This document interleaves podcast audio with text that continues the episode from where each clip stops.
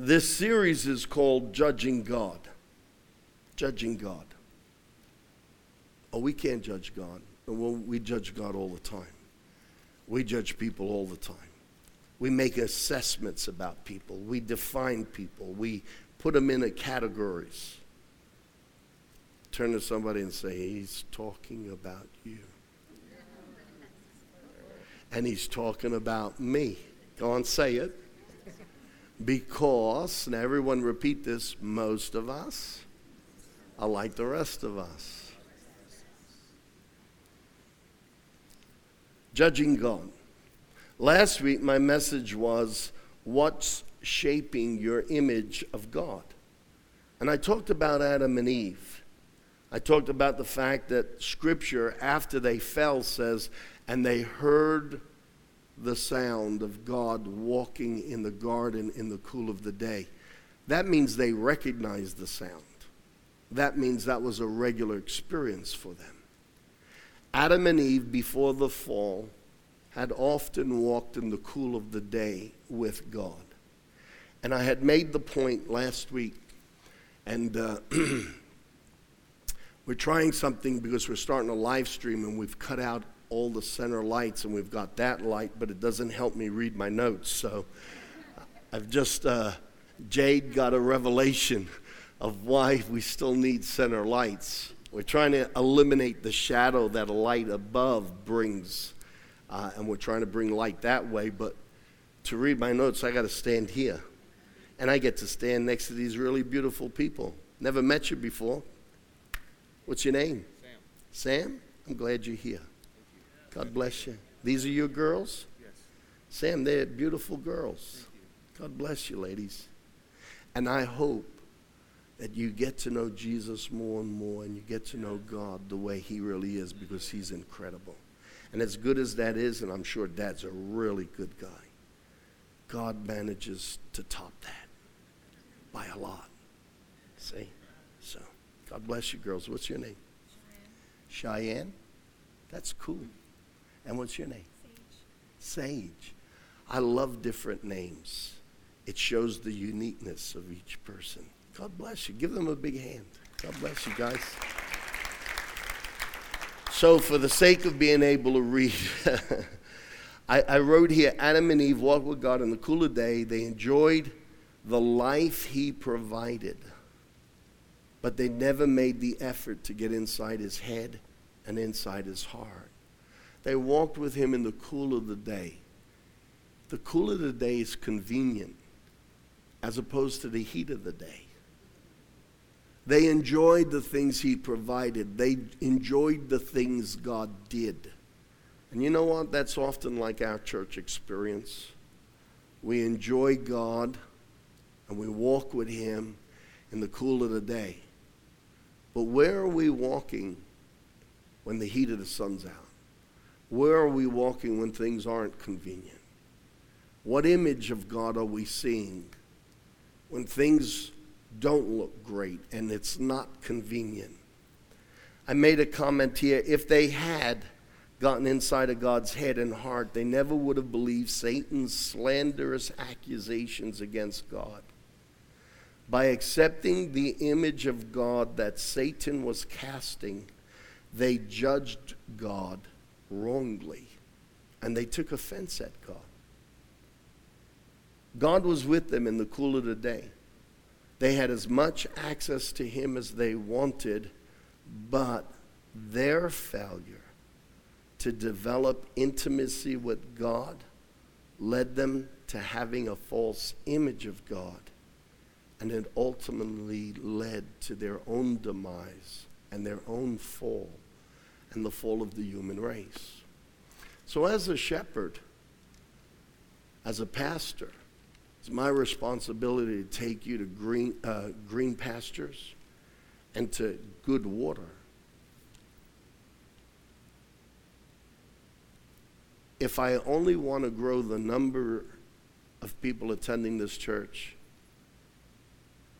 I would just preach a lot of really surface stuff and keep everyone happy. Don't get into controversial stuff. Never get you to never challenge some of the demons that want to hang around us.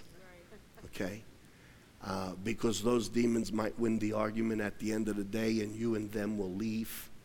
See, I'll preach that stuff because I want them to leave and I want you to stay and grow.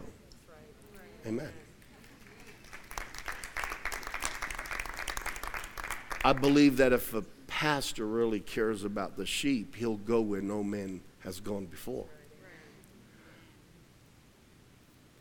They had God in the cool of the day. They, they had as much access to Him as they wanted, but they chose to just enjoy the cool of the day rather than climbing into God's heart and in His head.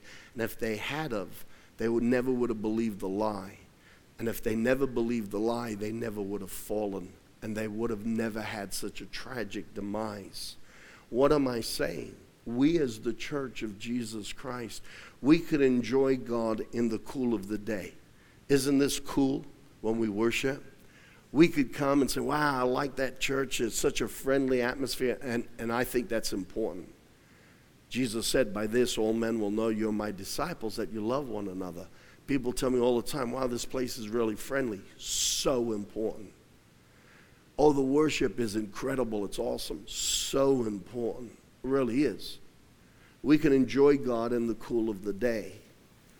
But are we, when we leave here, going to take time during the week to have our own private worship time?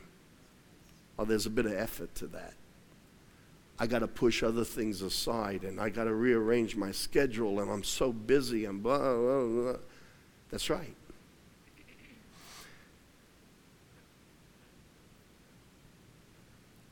Are you walking with Him in the cool of the day because it's convenient and you're enjoying what He has? Or are you turning your world upside down and making it inconvenient and uncomfortable so that you could break from the litany of life and have time with Him and get into His heart? Because once you get into God's heart, you'll see through God's eyes. You'll hear through God's ears. You'll feel through his under his his feelings and you'll understand through his understanding. Paul says we have the mind of Christ. Listen, we have access to the mind of Christ, but it's only if we get inside of his heart that we'll understand the mind of Christ. Are you hearing me? You see, I get into trouble when I see the world through my past, when I see the world through my brokenness. I get in trouble when I respond to you out of perceptions that I've perceived because you said this and it rings a bell with something that I experienced in my childhood, and I make a judgment, I cast it onto you, and then my relationship with you ends up, my experience ends up being judged as I judged you. I end up receiving the judgment I cast onto you, and that defines the experience I have with you. And that's why Jesus said, uh, the Bible says, judge not lest you be judged, because so often the perception we cast, what we project from our own hurts, from our own sin, from our own experiences, how we've defined and settled and analyzed the experiences we've had. We make judgments and we make conditions and we put these protective thought uh, reasonings in our head and we project that. I could project that onto Paul. And, and start to relate to Paul based on my shadowy, my shadowy past, and I will have an, a, an experience and a relationship with Paul based on the judgment I made on Paul based on my past. And it will hinder and affect my relationship. I'll, I'll be quite honest with you. You know what messes up marriage? Us.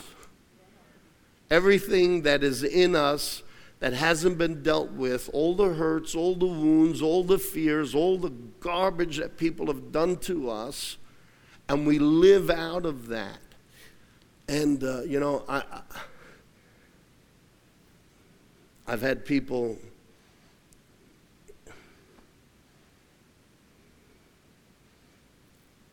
in their old age, I've, or older age, as they've matured and seasoned in life, say to me, you know, because of this hurt and this hurt and this hurt, I realized that I lived in such a way where I was trying to get back at men or get back at women or get back at a certain culture or of people. We project a lot. And the enemy understands that, and so he uses that so that we project wrongly on God. Are you with me? Very quickly, um, why is this important? In uh, Matthew chapter 13, Jesus gives a parable about the sower and he throws seed on the ground. And I, I just want to reference it as quickly as I can. There are four types of ground that falls on. Number one, the wayside. Number two, stony ground. Number three, the thorny patch. And number four, good ground. His disciples didn't understand the parable, and so later in the chapter, he explains it to them. And, but I only want to talk about stony ground for a second. Out of all four, I'm just going to pick stony ground because it relates to what God's trying to do here in this series. The stony ground in verse 20 of chapter 13, uh, verse 20 to 21, this is what it says But he who received the seed on stony places, this is the person who hears the word and immediately receives it with joy. Most of you are here because you received the word of God with joy. Yet, he has no root in himself, but endures only for a while, because when tribulation and persecution arises because of the word, he immediately stumbles. In the King James, it says he takes offense. It's interesting in Matthew 11, two chapters before this, verse 6, Jesus said, Blessed is the person who doesn't take offense because of me. The enemy is going to try to cast situations in your life so that you will define God by your experience. And he will try to cast an image of God from your experience so that you get scandalized, you take offense. The Greek word there is scandalized. And you know, when you, when you look up that word, it's pretty cool because in the NIV it says stumbles. In the King James it says uh, take offense. In the Greek, what it actually says, and I got to go somewhere where I can read this. I'm going to now have to wear a hat with, you know, those uh, LED lights, you know. Um, otherwise, I don't have to put one on my notebook here. Uh, the, that word scandalized or to stumble comes from the Greek and it means to be entrapped, to trip up, to stumble, to be enticed to sin. It will lead to apostasy. You take offense. And the enemy wants to bring us to a place of apostasy where we fall away from the grace of God. The enemy wants us to take offense. He wants us to be entrapped. He wants to cast images of God based on things we experience in life. And he wants us to conclude wrongly and say, well, this is God's fault. That's why Jesus came and said, John 10 10, the thief, let's get the record straight. The thief is the one who comes to steal, to kill, and destroy. But my Father, through me, has come to give you life and life more abundantly. I want you to define God through those words life and life more abundantly. And I want you to define all the crud in your life by the title, The Thief. Because God didn't come to do that stuff, the thief did. Am I being heard?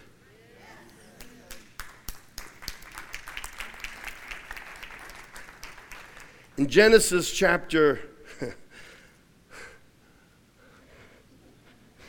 In Genesis chapter 18, um, verse 1 to 2, it says, The Lord appeared to Abraham near the great tree of Mamre while he was sitting at the entrance of his tent in the heat of the day. Isn't it interesting? Adam walked with God in the cool of the day and never got to know God. But here, even in the heat of the day, this guy, Abraham, if there's one thing he got right, he got the image of God right. And so God appears to him, and uh, it says, um, Abraham looked up and saw three men standing nearby. Jehovah spoke to God and appeared to him, and he saw three men. Very interesting. Don't have time to preach it. This is the kind of stuff we cover in Bible school. When you read this in the Hebrew, Abraham starts conversing uh, with them as one person, and at times he calls them Jehovah. The English says Lord, but the Hebrew says Jehovah. And at times he calls them Adonai, which means Lord God, Master. And here's these three. And the word three in the Hebrew, when you look up the definition, it says a three. Not one, two, three, a group of three, a triad.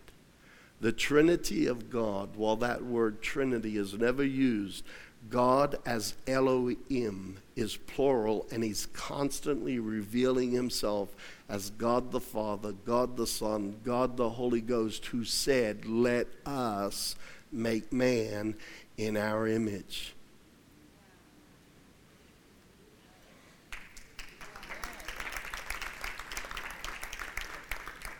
Join us in Bible school because year one I take great joy in really explaining who God is from the Word. Okay. In verse 10 to 15, it says, I'm going to come here. then one of them said, I will surely return to you. One of these three, this triad, said, I will surely return to you about this time next year, and Sarah, your wife, will have a son. Now, Sarah was listening at the entrance to the tent which was behind him. Abraham and Sarah were already very old, and Sarah was past the age of childbearing. And if you know the story, she was barren even when she was young. Now she's elderly. Okay? So she was barren, now she's past menopause. Verse 12 So Sarah laughed to herself as she thought why did she laugh? As she thought, this is why she laughed. After I'm worn out and Abraham is old, will I now have this pleasure? Sometimes in our walk with God, we have a timing that is different than God's timing. And when God's timing doesn't match up with our timing, and everybody knows, I mean, you all know, we have a complete picture of everything in life, don't we? We see everything in its totality, don't we? And we get upset because God missed the timing. I mean, if only He would consult with us, we could set Him straight. He screws a lot of things up because He just doesn't understand earthly timing. You know, He's so caught up in heaven with the angels, he, things get past Him. And so, because of our perception and our arrogance that we have a complete picture of everything, we totally get all the ins and outs, and this is how it should happen, and this is when it should happen. We start from a position of presumption and arrogance, and when we presume something, we make a, a fool out of you and me. and out of that position of arrogance and presumptuousness, we then cast an image of God onto God. He didn't do it when the time was right. He's going to do it now. And we start to conclude things about God, and we are judging God falsely and inaccurately from our limited knowledge. Can I get an amen? And if you can't say amen, in a second you will say amen. How many of you are parents? Give me a wave. Okay. How many have ever told your kid to do something and they said, why? And how many of you got tired of having to explain every little detail because you're the adult and you're just the little kid and you get tired of having to explain every little detail so you get to a place in that relationship where you say because i said so Now just do it.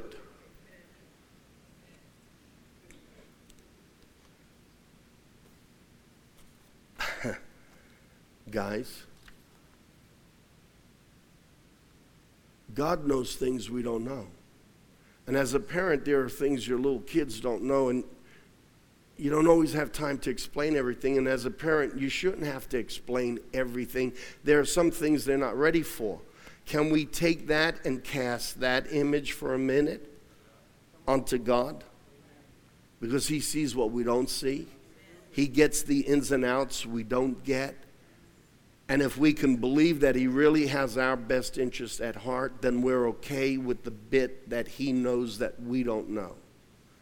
Hello? But out of our presumptuousness, we cast an image on a God. And so here's uh, Sarah judging God. She laughs, she's scoffing, she's bitter, she's hurt, she's disappointed. You got to be joking me, right? I mean, come on.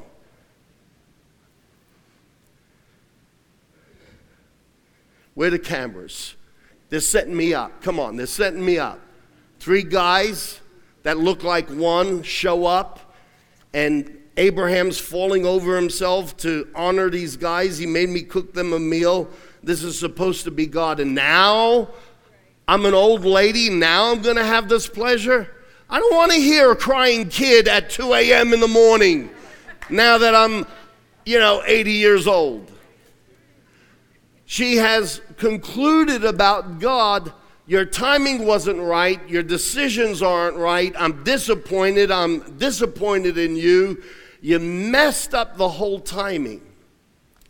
And because of that, she had a negative experience and a negative attitude towards God. You know, how you judge God is how you see God. And how you see God is how you will experience God. Hang on a second. Good preaching, Pastor Ron. how we judge God is how we see God. And how we see God is how we will experience God. And that's why the Bible says don't judge, because what you cast onto will become the cast of what's around you, and you'll live out of that judgment. Wow, I don't want to do that. Am I getting through? So, so watch this here. So Sarah laughed to herself, verse 12, as she thought. She laughed to herself because she thought, after I'm worn out, my Lord is old, will I now have this pleasure? Two chapters before this, there was a whole scenario. I'm not going to go into it. Why don't you inconvenience yourself this week and push everything else out of the way and actually inconvenience yourself and make time to get into the Word and be alone with God. And how about you read the whole story? But I'm going to read one verse Genesis 16, verse 2. Something's going on. I'll leave it as a teaser.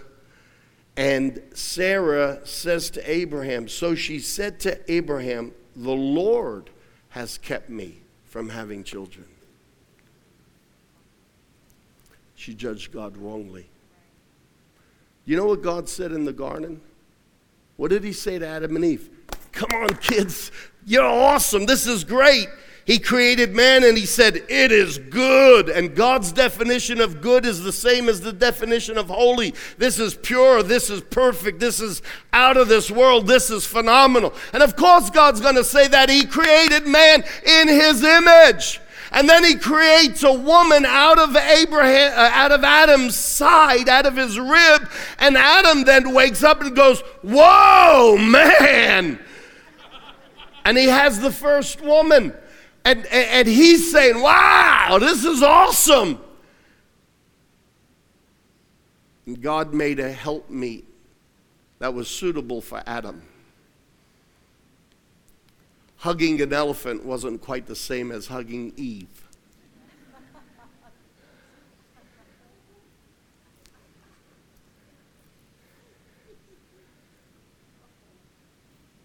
Eve, uh, Sarah makes a comment here and says, God kept me from having children. Wait a minute. In the garden, God said, Whoa, this is awesome. Guys, I want you, you got authority over the birds. You have authority over the animals. You have authority over the sea life. I shared this with you last week. You know, what does that mean? We get so religious. What does it mean?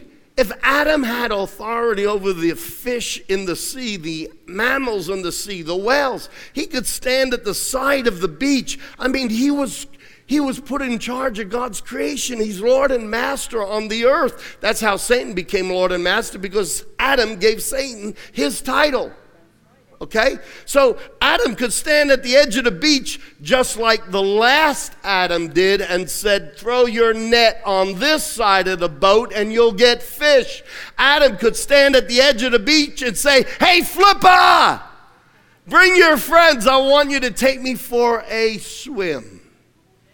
You see, our religious mind doesn't allow us to conceive stuff like that and think stuff like that, but I am absolutely convinced that's the kind of freedom and liberty that comes with God in a world that isn't fallen. Amen. And he said to them, this is awesome. I love you guys. This is great. I want to walk with you in the cool of the day. Go out, be fruitful, multiply. What is the heart of God? Go out, be fruitful, multiply. And what does Sarah conclude? I can't have kids. God doesn't want me to have kids. God is withholding that joy from me. Therefore, it's got to be God's fault. And while it doesn't say the enemy was sitting on her shoulder, but these are the types of things that grave an image of God. And we all think here in this Western civilization, I would never have graven images before God. Yes, we do. We have graven images of God that aren't Yahweh. And we got to get rid of our religious gods and worship and know the one true God. That's even your amens are a little quiet. So either your thinking is going deep or there'll be less of you here next week. I believe there'll be more of you.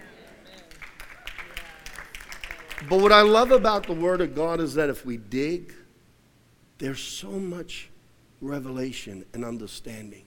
So you go two chapters earlier and you're seeing what's in this girl's heart and how she's thinking about God. And in the recesses of her conscious understanding of this image of God, God's the one who doesn't want her to have children. So no wonder she laughs in the tent.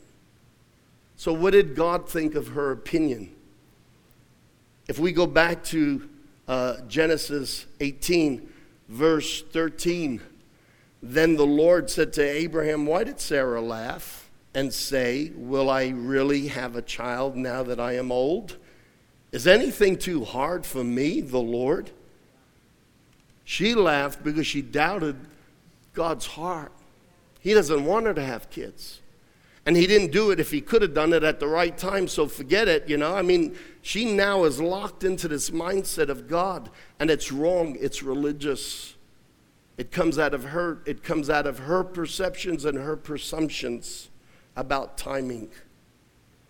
So watch this here. He says, I will return to you at the appointed time next year, and Sarah will have a son. Verse 15. Now, Sarah heard this man say everything that just happened inside the tent. She knows they didn't see her. She was afraid she came close enough to know this is God. But she's afraid. And this will tell you something about Sarah and her belief about God. She was afraid, so she lied and said, I didn't laugh. Do you know she judged God wrongly again? She was afraid of him. The same God who said, I heard you laugh, but I'm still going to visit you this time next year. You know what that is? That's called grace. That's called unmerited favor. And God is saying, I'm still going to come back and visit you this time next year, even though you're judging me out of your own presumptions, out of your own hurts, out of your own disappointments, and you've written me up in the book totally wrong. I'm still going to come to you this time next year, and I'm going to bless you, and I'm going to give you the wildest dream. And God says that, and she's afraid because she has an image of God that's harsh. She has an image of God that's judgmental. She has a cast graven image of God that doesn't line up with God. And even though God's saying, I'm going to come and show you mercy and grace, even though you're, you're maligning my character, she doesn't get it and she's afraid. And can I be bold enough to say, every one of us wear those shoes? And the whole purpose of this series is to change our shoes and to change the glasses we see God through and to get inside his heart and inside of his head.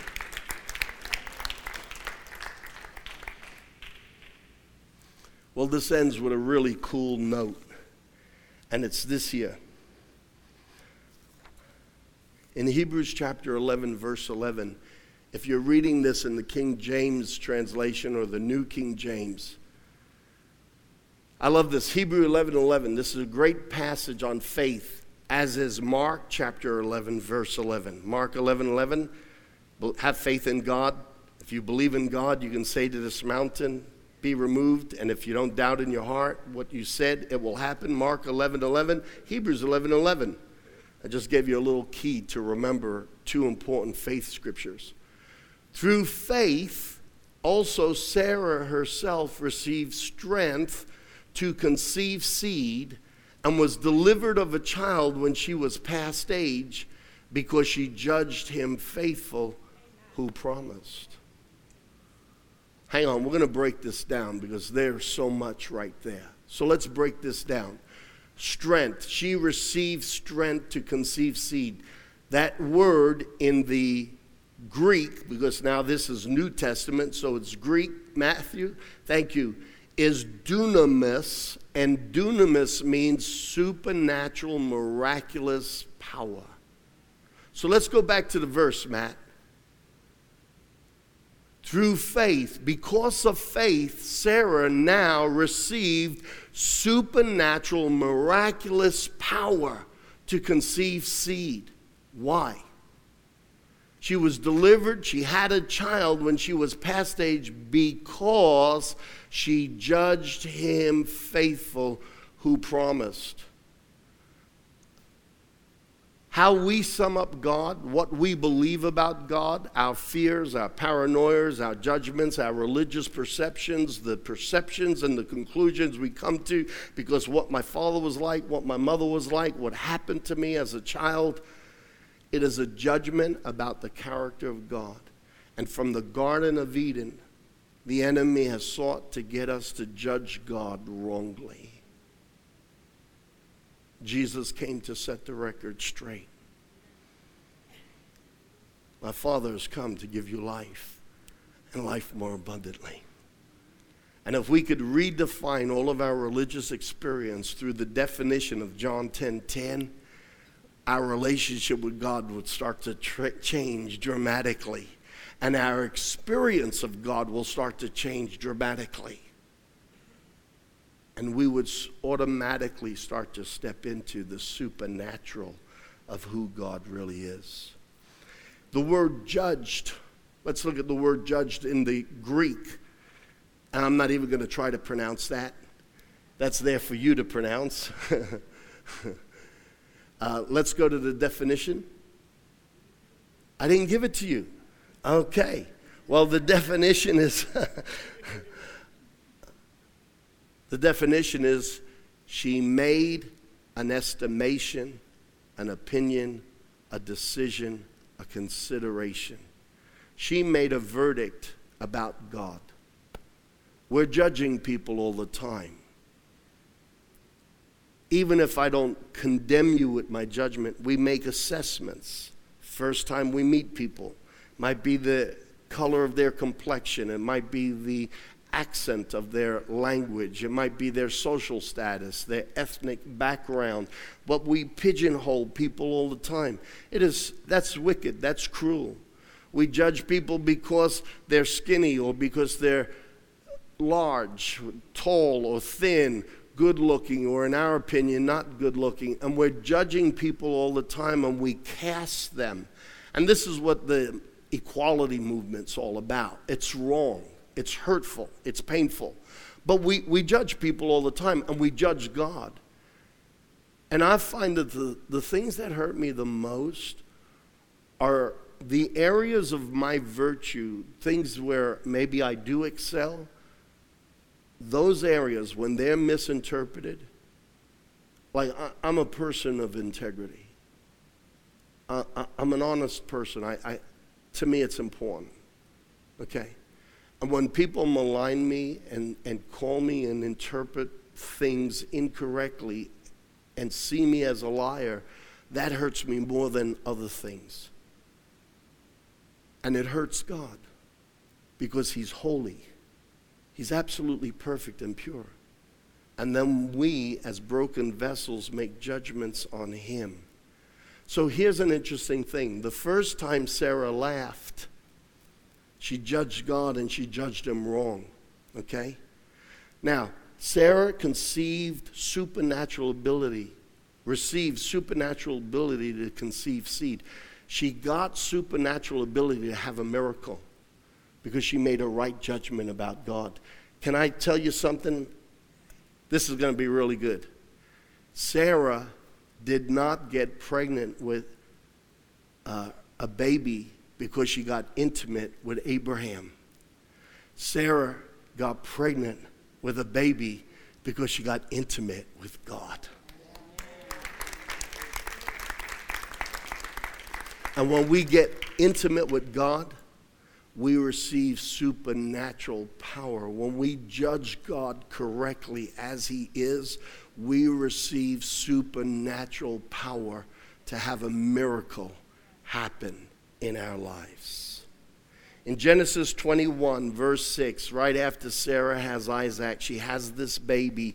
This is what it says, and I conclude with this. Sarah said, God has brought me laughter, and everyone who hears about this will laugh with me. In the tent, she misjudged God and laughed at him. But in her journey, some of those graven images started to fall by the wayside, and she allowed her heart and her perception of God to change till finally she could judge him who promised to be faithful. And then she didn't laugh at God, she laughed with God. And it is my prayer that we will all laugh with God. Can I have the worship team? Come, let's stand.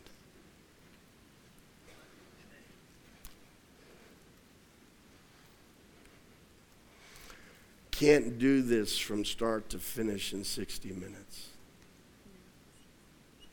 Somewhere you got to cut out the depth of teaching or the depth of worship. And when we come to church, it's about God wanting to get inside of us and restructure and bring order into our lives. And it's about us getting inside of God so that we see His beautiful divine order and I don't, I don't make apologies how we have church. A lot of people want to change the way I do church. They do. They, uh, I, I got certain people constantly telling me what I need to do differently. And I think to myself, wait a minute, why would you go to an Italian restaurant if you want Chinese food?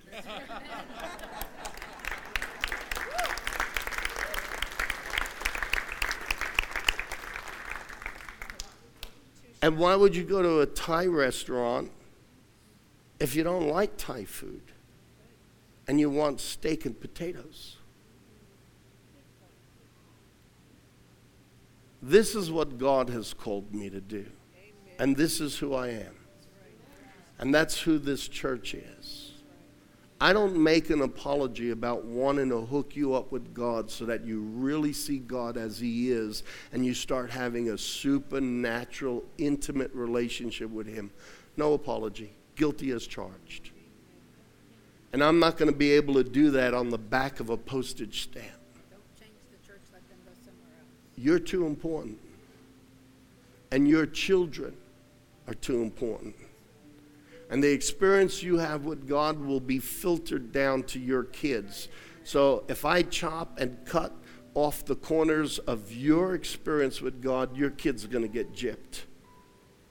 We already have enough of the church falling away and people taking offense at God because they don't see life from inside God's heart and through God's eyes. We take offense because we've been arrogant enough to presume we know it all and we misjudge. Life isn't always kind or fair, but the thief comes to steal, to kill, and destroy. But Daddy has come to give us life and life more abundantly. Amen. Amen. And when I think about pastoring, this is what pastoring is to me. Helping helping ordinary people that are as broken as I am get a right image of God so that we could get unbroken, so we could get healed, and then go through life ruling and reigning in this life with Christ Jesus because we get God and we trust Him. So we're going to sing this song that we concluded just before I preached. We're going to sing this. And I'm going to ask you, yeah, it's 1224. If you need to go, you can. But this is part of the ministry time to us. You don't have to come out the front. I'm not going to judge you. And if you're visiting for the first time, maybe you planned something because you thought church was an hour. That's okay. No judgment. But I'm going to invite every one of you to take some of those graven images that have been carved out of God and to start pulling them out of your pockets and let them drop. And come on down the front and let's see God as God is. And let's love God for who God is. Because He doesn't hold graven images against us, He doesn't treat us as our sins deserve. He treats us better. And so, if He won't cast an image of us that's bound in correct, accurate brokenness, but He chooses to cast an image of who we can be in Christ, then why can't we cast an image of who God really is in the first place? Can I get an amen? Come on.